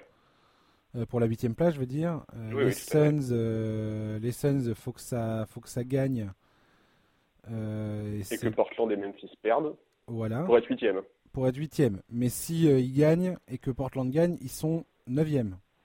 ça dépend. Si Memphis gagne, ah oui, si Memphis oui. reste 9 Oui, c'est ça. Si Memphis gagne, il reste En gros, pour que les Suns soient 8 et 9, il faut qu'ils gagnent et que Portland et Memphis perdent. Pour que les Spurs soient 8 et 9, il faut qu'ils gagnent et que les trois autres perdent. c'est ça, ouais. Et c'est pour ça, en fait, ceux qui ont leur carte en main aujourd'hui, euh, c'est les Grizzlies et les Blazers. Si Grizzlies et Blazers gagnent, euh, les places de 8 et 9 sont connues déjà, c'est eux. Ouais, ouais, en fait, Phoenix, ça va pas être simple quand même, parce que, ouais, Ah non, il faut un vrai concours de circonstances. Memphis, Memphis si, si Memphis gagne, effectivement, ils sont 9e, ouais. En fait, on a, on a, du mal, on a du mal à imaginer Phoenix perdre aujourd'hui. c'est ça le truc. C'est ça qui est dingue. Hein. C'est juste que Memphis. De, tu, Non, mais tu te rends compte de cette phrase Ouais, grave. C'est juste que Memphis reste, reste quand même euh, en, en, total contrôle de, de, de leur avenir. Euh. Oui, mais bah, si tu veux, Memphis a les cartes en main. Mais en fait, Memphis a les cartes en main depuis le début. quoi. C'est-à-dire que euh, hmm. depuis le premier jour de la bulle, Memphis a ses cartes en main. Hein. C'est-à-dire que si Memphis avait connu le parcours de Phoenix, bah, il n'y aurait juste même pas de discussion aujourd'hui sur le play-in. Franchement, s'ils sont sur le play-in, je, je, suis pas mécontent. Je, serais déçu pour Phoenix, hein, bien évidemment. Parce que franchement, Portland-Phoenix, c'est la plus belle affiche pour moi. Mais, euh, Ah oui, mais, en fait, quoi qu'il arrive, moi je serais déçu. C'est-à-dire qu'effectivement, euh, Memphis mérite, Jamorant mérite, même avec la blessure de, de Jaren Jackson, il mérite de jouer ça, de connaître les playoffs, euh, au moins de jouer le play-in. Mais effectivement, en fait, vraiment pour moi les trois équipes, allez même les quatre équipes, parce que la manière dont avec les Spurs, euh, avec laquelle les Spurs ont remonté la pente euh, depuis depuis le, début de la bulle, quelque part les quatre équipes méritent quoi. ouais, tout à fait. Et effectivement pour moi aujourd'hui les Suns et les Blazers sont plutôt favoris. Ouais ouais on verra. Bon on va enchaîner euh, parce que le temps passe. je voulais faire donc moi ma dernière équipe, ma troisième équipe. on va pas faire trop trop long sur cette équipe parce qu'il n'y a pas 36 000 trucs à dire forcément, enfin si, mais oui et non. c'est les Sixers. Euh... Disons qu'on a déjà beaucoup dit. Voilà, on a déjà beaucoup dit. Moi j'étais très chaud, hein. Euh, moi je les voyais atteindre potentiellement la finale. Euh, la première partie de la saison, on a tout de suite vu que la mayonnaise prenait pas forcément du côté de, Philadelphie, c'était, ça allait être beaucoup plus compliqué qu'on, pensait, en tout cas de ce que moi je m'attendais. Mmh. Euh, le collectif on le voit pas forcément. C'est une équipe qui prend souvent l'avantage puis qui se fait remonter. Et dans la bulle, rien n'a changé en fait. Rien n'a changé. Ah. C'est toujours la galère. On, se demande des fois ce que, comment c'est possible à, ce point de cafouiller euh, sur le terrain. Avec de tels joueurs. Avec, de, tels, joueurs. et puis avec des mecs qui sont quand même, enfin certains sont quand même expérimentés. Enfin, je veux dire. Euh, oui, euh, Tobias Harris, Orford, tout ça, ces mecs-là sont nés de la dernière pluie, quoi. Donc, non, non, mais vraiment, je, c'est, c'est vraiment l'équipe la plus frustrante, quoi. C'est d'une, ouais, c'est la, ah, c'est, exactement le mot. C'est la frustration des cheveux, quoi. Tu, t'arraches les cheveux devant cette équipe parce qu'il y a tout dans cette équipe. Il y, a un, il y a un talent offensif qui est dingue. Il y a de la défense. Il y a, enfin, vraiment, ouais, cette, cette équipe, elle est trop frustrante. Euh, le duo Embiid Simmons, euh, on est là, on est au même au-delà de la frustration, quoi. Ouais. Bah, là, les, là, les discussions. cerise sur le gâteau, Simone se blesse, donc va manquer les playoffs. Alors, toi et moi, on a, on a, on a, eu une conversation sur les Sixers parce qu'il fallait qu'on en parle. Euh, avant, avant de faire le podcast, il fallait que je, te vide mon sac euh, sur cette histoire. Euh, on en a gros. on en a gros. mais, mais voilà, grosso modo, les Sixers se retrouvent face à Boston. Ça va être une série, je pense, très intéressante. Là, il y a moyen pour Philadelphie de voir définitivement ce que ça donne Embiid sans Simmons. Euh, on, va, on va voir ce que ça donne euh, sur le terrain avec un temps limité de préparation et d'ajustement. Forcément, l'effectif n'est pas idéal autour d'Embiid pour, euh, pour ça. Bon, voilà. Est-ce que on casse Est-ce que l'avenir de Philadelphie se passe avec Embiid d'un côté, Simmons de l'autre? Qui tu gardes? Est-ce que tu gardes Embiid Est-ce que tu gardes Simmons? Est-ce que Brett Brown va se faire définitivement euh, saquer à la fin de la saison? Est-ce qu'il faut changer quelque chose euh, à la direction? Enfin, En termes de coaching, là, la question elle se pose. Je pense que c'est presque sûr. S'ils se font sortir au premier tour, je pense qu'il n'y a même pas de discussion à avoir. pour, honnêtement, pour moi, même s'ils passent les Celtics, il faut, il faut, il faut, il faut Ouais, ouais. Mais ouais, mais Brett Brown, il y aura toujours l'excuse de dire euh, j'ai pas, j'avais pas Ben Simmons. Enfin, tout ça dépendra de sa relation avec le front saison. Attends, et il a eu toute la saison, il a fait une saison nulle. Grave. Et puis l'effectif, l'effectif Tobias Harris, euh, là manifestement, lui ils lui ont ils ont donné trop de thunes à ce mec-là, parce que je pense que ça colle, euh, ça collera pas forcément, qui, enfin, qui, qui, décide de garder et qui, enfin, en fait, il va falloir trouver un coach qui est capable de tester la paire Embiid de tester autre chose en fait pour voir si la paire Embiid Simmons est viable ou non à l'avenir. Là, Embiid, on va voir ce que ça donne. Et puis là, lui, c'est pareil. Enfin, il s'est blessé à la cheville, là, il s'est blessé au poignet. Mais de toute façon, Embiid, il sera jamais à 100% sur la durée. C'est quelque chose qu'on sait, quoi. Donc, on sait qu'il va faire les playoffs malgré tout. On sait qu'il est extrêmement fort offensivement, qu'il est décisif défensivement. Oh là là, voilà. Frustration, frustration extrême. Ouais, moi je, moi, moi je pense qu'il faut. J'en peux plus. J'en peux plus de cette équipe. M'énerve. Ouais, mais je comprends et, moi non plus et, euh, et moi c'est vraiment moi c'est moi je, ce que je t'ai dit euh, quand on a eu cette discussion. Moi c'est une équipe qui me qui m'emmerde vraiment hein, cette équipe. C'est-à-dire que genre je, je, suis désolé mais cette équipe est détestable. Enfin, en fait, elle est, alors que je ne passe pas, je vais me faire détester par les. Quand je dis détestable, en fait, c'est parce que j'ai des attentes pour cette équipe. Je veux dire, il y y a du, y a un matériel qui est incroyable. Il y a, et, c'est vrai que la mentalité de cette équipe, elle est épuisante, comme tu l'as dit. Oh ils prennent souvent l'avantage avant derrière de se faire bouffer parce que tu as l'impression qu'il y en a la moitié qui s'en fout, mais complet. Mais puis, je sais pas, il y a un moment, ils pédalent dans la choucroute, tu sais pas pourquoi, ils sont complètement barrés de ce qui fonctionnait, et puis ça marche plus, et puis il n'y a plus rien qui marche, et puis. Simmons, tout le monde connaît les axes de progression importants de son jeu depuis qu'il est arrivé en NBA. Il s'en fout à chaque fois qu'il est interrogé sur le sujet. Il, dit que c'est pas son problème, que c'est pas son jeu et tout. Mais merde, mec, euh, à un moment, bon, il faut, il faut, il faut, il faut, il faut, mûrir, il faut grandir. Et, et c'est vrai que moi, moi, Brett Brown, il a eu 3 ans, 3-4 ans pour apprendre à faire jouer ces deux joueurs ensemble. Euh, il n'y arrive pas. Euh, alors, pour moi, le premier fusible, c'est lui il faut laisser euh, six mois, un an à son successeur pour essayer de trouver un système qui fonctionne avec Joel Embiid et Ben Simmons. Et si ça marche pas, il faut, faut pas perdre de temps. Il faut, il faut, il faut faire un choix entre les deux. Hmm. Et, et voilà. Et, moi, c'est clair qu'à choisir entre les deux à l'instant T, bah, je, je, choisis, je, choisis Embiid. Et c'est pour ça que pour moi, c'est très important que là. moi aussi, je choisis Embiid, clairement. Et, euh, ah ouais. Je peux pas choisir Simmons. Simmons ne sait pas tirer.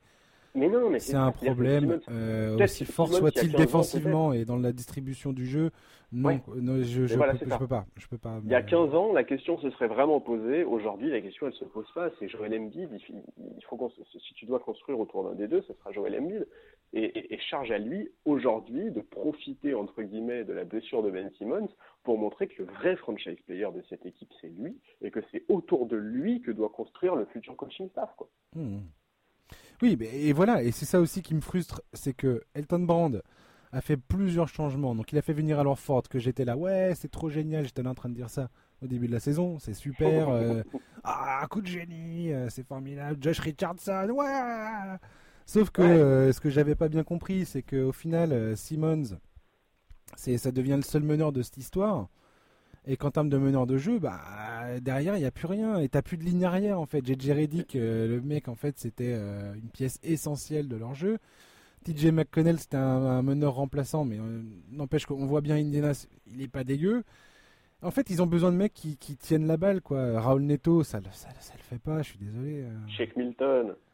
Shaq Milton, euh, bonne surprise, mais si tu t'en remets à Shaq Milton, ça veut dire que justement, ça veut dire que ça il y a un truc qui colle pas quoi. Exactement, je suis d'accord. Je l'aime beaucoup, hein, Shaq Milton. Mais, mais à la fin de la saison des Sixers, dans la case, euh, dans la case genre positif, euh, un des seuls trucs que tu as à mettre, c'est Shaq Milton et Mathis Tibul. Bah, je suis désolé, mais c'est un problème quoi. Mais Tibul, c'est pas, il est pas prêt encore et tu peux pas, on peut pas lui donner autant de. Non, mais bien sûr. Ce mec-là, c'est un, un, futur euh, énorme euh, défenseur. Tu, tu, gardes un mec comme ça. c'est Oui, non, bien sûr. Mais, mais, mais c'est clair que si, je te dis, si à la fin de la saison, les seuls points positifs euh, que tu mets de la saison des Sixers, c'est ces deux mecs-là, bah, c'est la preuve qu'il y a un problème. Quoi. En tout cas, il leur manque grave du shooting. Enfin, T'as quelques, as quelques shooters. Alec Burks, c'est un, un, un, streaking shooter. Ça rentre, ça rentre plus. Je sais pas. C'est, c'est Korkmaz, c'est pareil. Il, il, shoot super bien, mais il défend pas. Enfin, chaque fois, t'as un, as un plus et un gros moins derrière. Enfin bref. Ouais, il y a, y a, vraiment trop de profils unidimensionnels. C'est ça, exactement. Ouais. Je, suis d'accord avec toi. Non, mais je suis d'accord. Effectivement, les Sixers sont une énorme déception. Il y en a beaucoup qui, comme toi, les avaient mis en finale, en finale euh, à l'Est, voire mieux. Et, euh, et ouais, et, c'est vraiment, ouais, c'est une équipe qui, c'est une équipe c'est un, un, côté fatigant parce que vraiment, tu as l'impression que, en fait, tu as l'impression qu'on dit tout le temps la même chose. J'ai l'impression que ça fait trois ans qu'on se pose la question de la complémentarité entre Ben Simmons et Joel Embiid. Merde, la, NBA, c'est une ligue où pour gagner, tu dois prendre des risques. Et prendre des risques, c'est pas se poser les mêmes questions pendant trois ans. Oui, c'est ça. C'est que ah, bah, bah, si, si, de, ça fait, si tu te poses les, les, mêmes questions exactement depuis trop longtemps, c'est qu'il y a un truc qui colle pas. Et, bah quand tu regardes cette équipe jouer et que tu es là en train de te dire mais qu'est-ce qu'ils font Où ils vont C'est quoi le c'est quoi l'objectif de, de, ce qu'ils sont en train de faire sur le terrain enfin, Et quand je regarde les Sixers, j'arrive pas à comprendre. J'arrive pas à comprendre quelle est quelle est leur identité en fait Pour moi, c'est un club qui n'a pas d'identité. J'ai l'impression qu'ils sont tout le temps en train de jongler sur ah tiens on va faire ça, tiens on va faire ça. Mais il n'y a pas de il n'y a pas de colonne vertébrale en fait. Voilà. C'est. Je suis, d'accord. Je suis, d'accord. Je pourrais pas dire mieux que ça, je pense. Et qu'il n'y a pas de ligne directrice, tu vois. Ouais, Tu voulais finir, Charles, avec euh, une autre équipe. Coup de cœur. Toi, tu étais plutôt dans le positif. Tu voulais nous parler de qui? Ah ouais, moi je suis content que la NBA soit revenue. Je suis full positif. Euh, donc moi, ouais, je voulais parler, bah, je voulais parler des Toronto Raptors, qui, qui sont vraiment une équipe qui m'impressionne. Euh, en début de saison, au moment où tout le monde fait les pronostics euh, et les previews, je pense que personne leur aurait promis la deuxième place à l'est, alors qu'ils venaient de perdre Kawhi Leonard et Danny Green. Et, euh, et, et, vraiment, je trouve que le coach Nick Nurse a su construire autour de la défense un collectif qui marche extrêmement bien et qui met en valeur les hommes en forme. Euh, Siakam, Laurie et Van Vliet, euh, depuis la reprise, enfin, ils l'ont été toute la saison, mais depuis la reprise, sont impressionnants. Norman Powell et OJ Anunoby progressent extrêmement vite et ils ont absolument le profil pour embêter beaucoup d'équipes en playoff. Et, ouais, je suis vraiment ravi de voir ça et, euh, et, je suis ravi de voir leur réussite et je suis ravi de voir le début de carrière de Nick Nurse qui est euh, un début de carrière de rêve. Mmh, mmh. Bah, tu vois, on parlait de Philadelphie et de leurs problèmes d'identité. On, on, se dit, bah tiens, qu'est-ce qu'a fait cette équipe et où ils vont et qui, ils sont, bah, Toronto, c'est l'opposition totale par rapport à ça. C'est euh, euh, une équipe, on voit qu'ils sont sûrs de leur basket, qu'il y a une vraie alchimie entre les consignes du coach et ce que font les joueurs sur le terrain, qu'il y a une vraie confiance qui a été emmagasinée. quand tu gagnes les finales NBA, forcément, euh, bah, il y a un moment, tu es un peu sûr de ce que tu fais. Quoi. Et Nick Nurse, et, Nick Nurse, comme tu dis, d'un point de vue euh, tactique, euh, les stratégies qu'il met en place, les défenses euh, en attaque, il n'y a rien à acheter chez ce mec. Quoi. Et, et, franchement, effectivement, Toronto, moi je pense que les gens qui sont là à douter de Toronto après le départ de Kawhi, c'est que on est bercé par l'idée, et, à juste titre, parce que c'est l'histoire de la NBA est ainsi faite que c'est une ligue de superstars, et que si tu n'as pas une superstar dans ton équipe, c'est beaucoup plus difficile. Il y a très peu d'équipes sans, euh, sans une vraie star qui ont réussi à s'imposer. quoi. Je pense que les Pistons 2004 c'est probablement la dernière équipe euh, à avoir réussi un truc comme ça. quoi. Ouais, non, c'est, tout à fait possible. Donc le problème, c'est voilà, c'est en playoff comment tu parviens euh, à, t'imposer si t'as pas un, un, alpha qui est capable de prendre le match à son compte et à te sortir d'une situation qui paraît inextricable, quoi. Bah, Là-dessus, le, le, rôle de Siakam va être capital parce qu'il faut qu'il assume ce, ce, ce, nouveau statut de go-to-guy des Raptors parce que Laurie est beaucoup trop, souvent trop irrégulier au scoring. Voilà, ils peuvent le faire aussi de concert, c'est-à-dire que euh, Siakam n'est pas obligé forcément euh, de prendre toutes les responsabilités sur lui. Laurie peut prendre aussi des shoots, Van Vliet aussi. Euh, euh tu parlais de Giannunobi, ce mec-là, il est impressionnant depuis, euh, depuis, depuis le début de la saison ça a été un, retour dans l'effectif euh, salvateur pour Toronto. Enfin, je veux dire, ça a complètement. Euh, enfin, ça a permis au, départ de Kawhi d'être beaucoup moins dévastateur que ce qu'on imaginait. Oui, exactement. Et au-delà de ça, ils sont même allés au-delà de ce que de ce qu'on attendait. C'est-à-dire qu'aujourd'hui, ils sont deuxième à l'est, ils ont un meilleur record que l'an dernier. Donc, euh, bien sûr. Et, et, tu, comparais avec les, les, Sixers, ils font la saison dont rêvent les Sixers. C'est-à-dire qu'au au début de la saison, euh, pour tout le monde, les deux premières places à l'est, elles étaient, enfin les trois premières à l'est, elles étaient promises aux Bucks, aux Sixers et aux Celtics, quoi. C'est ça. Et, et, oui, et, et c'est ouais non c'est c'est moi je suis vraiment je, je trouve qu'on parle pas assez de Nick Nurse je trouve que Nick Nurse doit obtenir le trophée de meilleur coach de la saison. Pour moi tout autre résultat serait incompréhensible et surtout il faut se rappeler de la nomination de Nick Nurse. Il a été remplacé en, il a été nommé en remplacement de Dwayne Casey qui venait de, de, de signer le meilleur bilan de l'histoire de la franchise.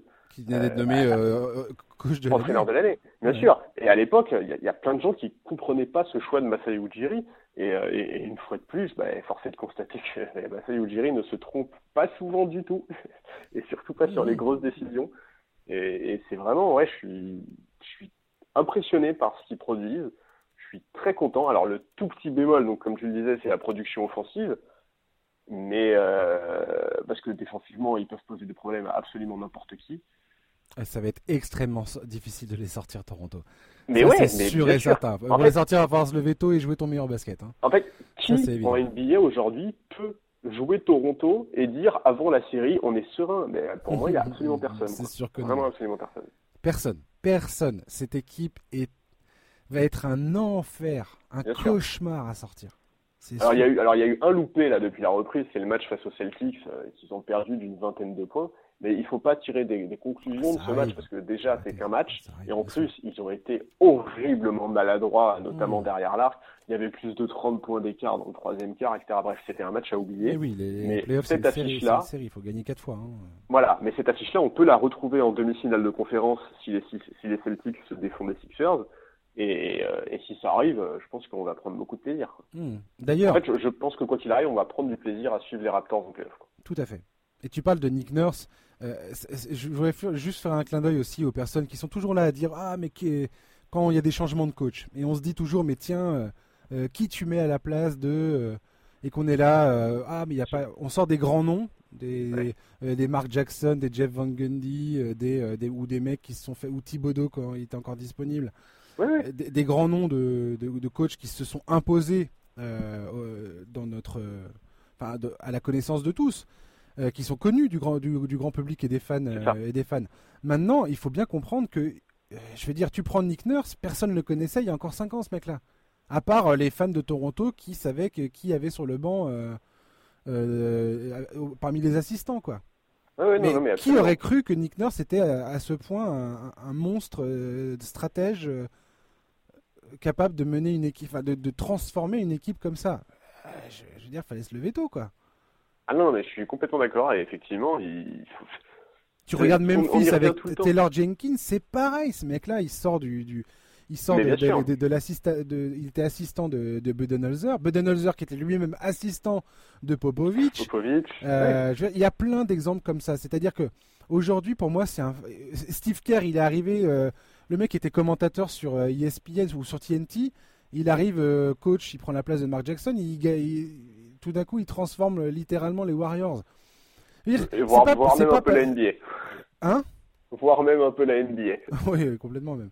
Mais je veux dire, c'est pas parce que tu recrutes un nom que ça va bien se passer. Il y a des mecs, justement, ils, ont un nom, mais ah, on, connaît leurs limites. On, sait qu'ils euh, porteront probablement pas une équipe euh, en playoff, quoi.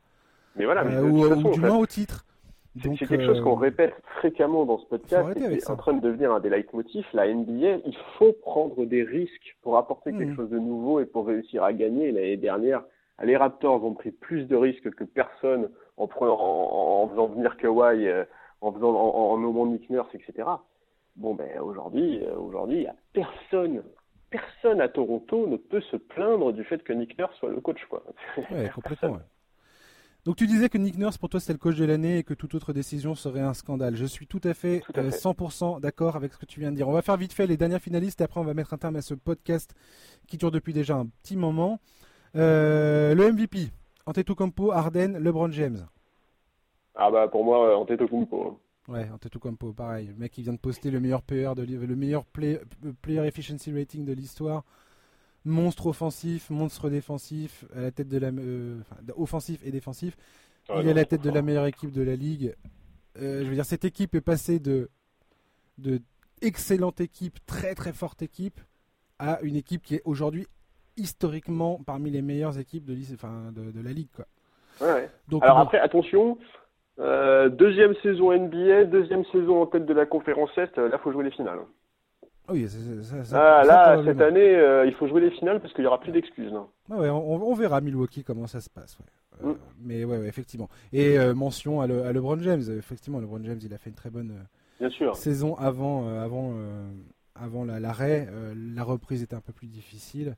James Harden, normal qu'il soit finaliste aussi. Je trouve, je, j'ai rien à dire à ça. Mais alors, il y a des gens qui disent euh, où est Doncic? Euh, Pourquoi Harden? Où est Doncic? Moi, je comprends tout à fait la présence d'Harden, vraiment. Ouais, ouais. Harden est.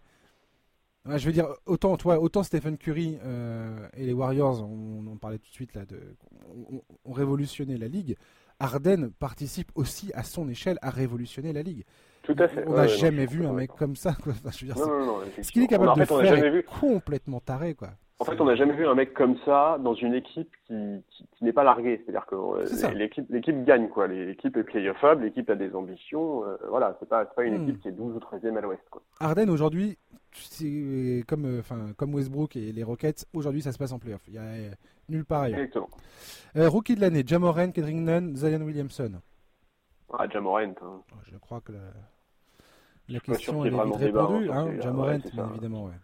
Non, pour euh, moi, celui-là, il n'y a vraiment pas débat. Ouais, ouais, moi non plus. Ouais. Most Improve. Alors, tu m'avais dit, tu m'avais dit que pour toi, Brandon Ingram et, le, la chute des Pelicans euh, dans la bulle pouvaient éventuellement te remettre en question euh, le choix d'Ingram.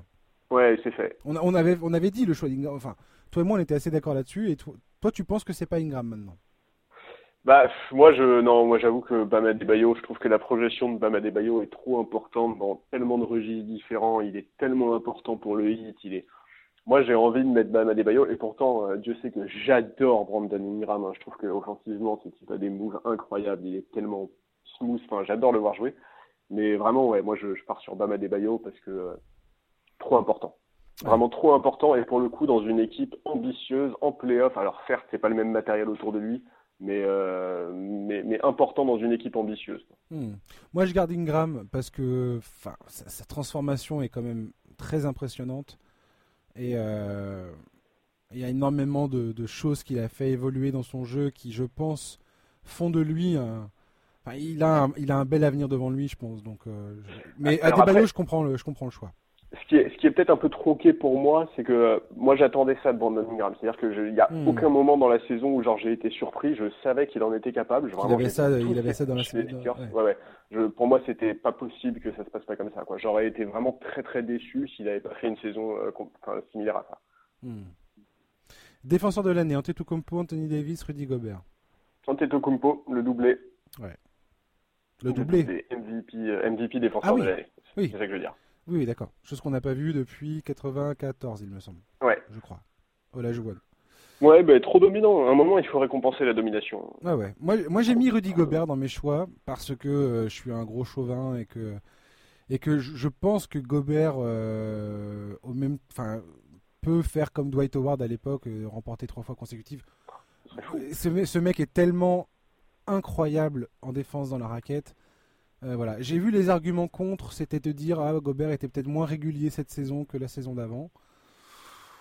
Pourquoi pas Et Antetokounmpo, c'est c'est tu me mets Antetokounmpo défenseur de l'année, je crie pas du tout au scandale et euh, je, bah, j'accepte. Euh, aucun des trois ne serait scandaleux, tu vois. Non non bien sûr. Même, Anthony Davis, tu vois, ce serait pas scandaleux. Mais effectivement, pour moi, pour moi vraiment, il faut il faut il faut récompenser le. En fait, le trophée de MVP ces dernières années, on a vu que parfois il était donné à des mecs qui défendaient pas, que parfois il était donné à des mecs qui gagnaient pas, que hmm. Giannis, il est le, la définition même du MVP, c'est un mec qui est dominant des deux côtés du terrain. Aujourd'hui, le trophée de MVP récompense trop souvent les attaquants, hmm. donc je veux qu'il ait en plus le défenseur de l'année pour qu'on comprenne à quel point ce mec est juste trop décisif. trop impactant la saison de Milwaukee est juste incroyable et le mec. Mais ouais, bien sûr. Et ce gars est un tel, c'est un tel monstre. La, débauche d'énergie défensive et offensive qu'il a. Ouais, non et puis vraiment. Il faut, quand même réaliser à quel point, euh, à quel point c'est épuisant ce qu'il fait sur un terrain, quoi. Ouais. et puis vraiment, la saison de Milwaukee mérite au moins deux trophées individuels, donc euh, je lui donne à lui ces deux-là. Euh, dernier trophée, le sixième homme, Montrezarel, Danny Schroeder, Lou Williams. C'est la question, c'est vraiment la grande question. Allez, Montrez. Montrez. Montrezarel, parce que il, me fait trop plaisir quand il rentre. Tu sais, quand je vois jouer Montrezarel, j'ai juste envie de sourire, tu vois. J'ai envie de, tu vois, genre, ça, me rend heureux, quoi. Genre, euh, c'est ce mec tellement plein d'énergie, qui a tellement progressé, qui. Ouais, allez, mon Trésarel. Moi, je mets Schroeder. Ok. Parce que, parce que c'est, pour moi, alors tu vois, tout à l'heure tu parlais, euh, c'est important de. Comment dire de, de, de, pointer du doigt la performance de Milwaukee et tout ça, enfin de, de, de, de, reconnaître leur domination en leur donnant des, des, prix individuels comme ça, bah tu vois, euh, mm-hmm. Thunder, j'ai Schroeder, la, saison qu'il nous fait à, OKC euh, est une des raisons pour laquelle OKC est en playoff. Non, et puis lui, il une, des hein. une des plus belles histoires de la saison. Euh, pareil, on parlait de Toronto ou d'autres équipes qui étaient complètement comptées euh, de, Memphis. Des équipes comme ça où on se disait, mais impossible que ces mecs-là, où, où, que ce soit cette saison, ça va, ça va, ça va nulle part, ça va nulle part. Et ben, OKC,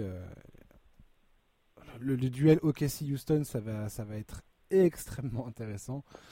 Et, j'adore ce qui est sympa juste. Ce qui est sympa avec Schroeder, c'est que euh, quand il était à Atlanta, on parlait d'un mec qui était difficile à gérer, qui voulait pas sortir du banc, qui avait un peu un côté petit con, etc. etc. Et puis qui avait du déchet, bordel. Oui, oui, non, mais, mais, mais, mais, tu vois, là, je parle vraiment du côté comportemental, tu vois. C'est-à-dire que, genre, ça, ça, avait vraiment. Euh, il avait bien le profil du mec un peu juste pour être titulaire en NBA, mais qui a un trop gros ego pour être remplacé en NBA, tu vois. Hmm. Et passer de ça à candidat au meilleur sixième homme de l'année, ça prouve l'énorme évolution mentale du type quand même. Ouais, tout à fait. Ouais. Moi, je, je, je, le donnerais bien à Schroeder pour, euh, pour faire un clin d'œil au Thunder et leur dire, euh, et, euh, voilà, et, dire bravo. Non, mais je comprends.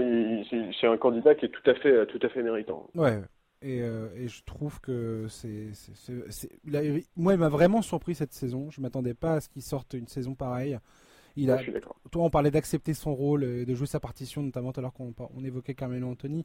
Et ben Schroeder, c'est ce qu'il a fait. Il a complètement accepté son rôle et il l'a joué de, la meilleure manière possible, selon moi. Euh, et, et, il est une des raisons pour lesquelles OKC est très dangereux euh, aujourd'hui. Quoi. Oui, ah bah, bien, sûr, Voilà. Bon, et ben merci beaucoup, Charles. Eh ben écoute, merci à toi. D'avoir été présent pour ce podcast. Mais ouais, ça fait plaisir, ça fait très très très plaisir. Résultat, nous, on, on s'est on s'est on s'est fait plaisir avec un podcast un peu à rallonge. Voilà, euh, j'espère que vous serez allé au bout de la chose. Donc comme je vous disais tout à l'heure, on se retrouve lundi pour deux numéros euh, exceptionnels. Euh, avec Alex de Trash Talk et Giovanni de Trash Talk, un pour la conférence Ouest et l'autre pour la conférence Est respectivement. Hein. Euh, voilà, Charles, tu seras peut-être avec nous ou pas, euh, ça reste encore à déterminer. Vous aurez la surprise lundi. Voilà, euh, donc bah, d'ici là, je vous souhaite de passer à tous une bonne fin de journée, un très très très bon week-end. Régalez-vous devant le, match play-in, qui, que ce soit qui se trouve dans ce, dans ça va. Profitez du suspense. Ouais, ça va envoyer du feu et puis et puis voilà, on se retrouve lundi. À bientôt.